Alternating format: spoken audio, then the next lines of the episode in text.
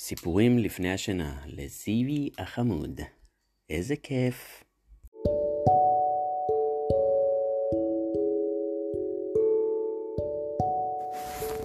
הנסיך הקטן, פרק רביעי. שהלכנו בגן. וככה, למדתי עוד משהו חשוב מאוד. שהכוכב שהוא, ממנה, שהוא בא ממנו, גודלו כגודל בית ולא יותר. אמנם זה לא הפתיע אותי במיוחד.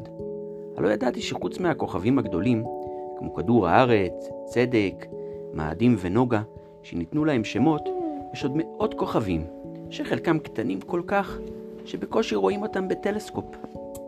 כשהאסטרונום מגלה כוכב כזה, הוא נותן לו מספר במקום שם. הוא קורא לו למשל אסטרואיד 3251.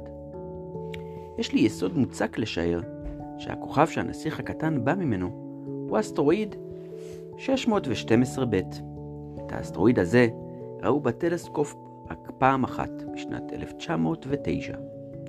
אסטרונום טורקי ראה אותו, ובכנס בינלאומי לאסטרונומיה הוא הציג את תגליתו בהישג גדול. אבל בגלל לבושו המיוחד, איש לא האמין לו. כאלה הם המבוגרים. מזלו של האסטרואיד 612ב', ושמו הטוב, קם בטורקיה הרודן שציווה על בני עמו ללבוש בגדים אירופאים, ולא יצאו להורג. ובשנת 1920 הציג האסטרונום את תגליתו שנית. הפעם בחליפה אדומה מאוד. ואז קיבלו הכל לדעתו. את הפרטים האלה על האסטרואיד 612ב' ראיתי את, את יונתן ש... ש... שרגע אחד טס בחייל והם הלכו לאיציק. וואי. ואת מספרו גיליתי לכם רק בגלל המבוגרים. המבוגרים אוהבים מספרים. אם תגיד להם שיש, להם חבר, שיש לך חבר חדש, לעולם לא ישאלו אותך שאלות חשובות. איש מהם לא ישאל איזה צליל יש לקול שלו, במה הוא אוהב לשחק. האם הוא אוסף פרפרים? לא. הם שואלים בן כמה הוא, כמה אחים יש לו, כמה הוא שוקל, כמה משתכר אבא שלו, ורק אז נדמה להם שהם מכירים אותו. אם תגיד למבוגרים, ראיתי בית יפה, בנוי לבנים אדמדמות, ובחלונותיו פורח גרן, גרניום, ועל הגג עומדות יונים, לא יכלו כלל לדמות להם את הבית. עליך להגיד להם, ראיתי בית שעולה מאה אלף פרנקים. ואז יקראו, איזה יופי. על כן, אם תגיד להם, ההוכחה שהנסיך הקטן היה קיים באמת, היא שהוא היה מקסים שצחק ורצה כבשה, מי שרוצה כבשה, סימן שהוא קיים. המשכו בכתפיים והתייחסו אליך כאל ילד קטן.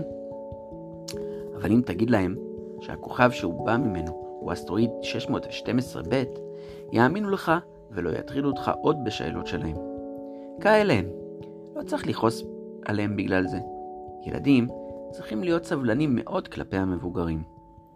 אבל אנחנו, שמבינים את החיים, מצפצפים כמובן על מספרים.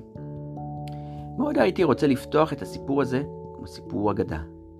הייתי רוצה לומר, היה היה פעם נסיך קטן, שגר בכוכב קטן כמעט כמוהו.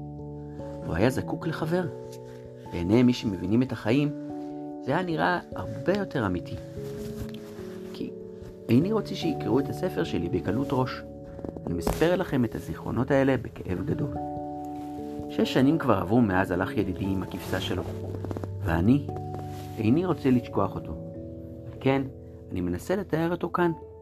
עצוב לשכוח חבר. לא לכל אחד היה פעם חבר, ואני עוד עלול להיעשות כמו המבוגרים, שמתעניינים רק במספרים. על כן, גם אני קניתי לי קופסת צבעים ועפרונות. קשה, קשה להתחיל שוב לצייר. בגילי, אחד כמוני, שמימיו לא ניסה לצייר אלא נחש בוע סגור ונחש בוע פתוח, כשהיה בן שש. אשתדל כמובן לצייר דרכונים נאמנים ככל האפשר, אבל איני בטוח לגמרי שאצליח. ציור אחד יוצא לי טוב, והאחר דווקא אינו דומה. אני גם טועה קצת בקומתו של הנסיך הקטן. פה הוא גבוה מדי, שם הוא נמוך מדי. וגם לי יש קצת ספקות לגבי הצבע לבושו. אני מנסה איפה פעם כך ופעם כך. איך שיוצא, ולבסוף, ודאי אתן גם בכמה פרטים חשובים יותר, אבל על כך תהיו חייבים לסלוח לי. ידידי, ידידי לא היה מסביר לי שום דבר. אולי חשב שאני כמוהו, אבל אני, למרבה הצער, איני יכול לראות כבשים מבעד לתיבות סגורות. אולי אני דומה קצת למבוגרים. זקנתי, בלי ספק.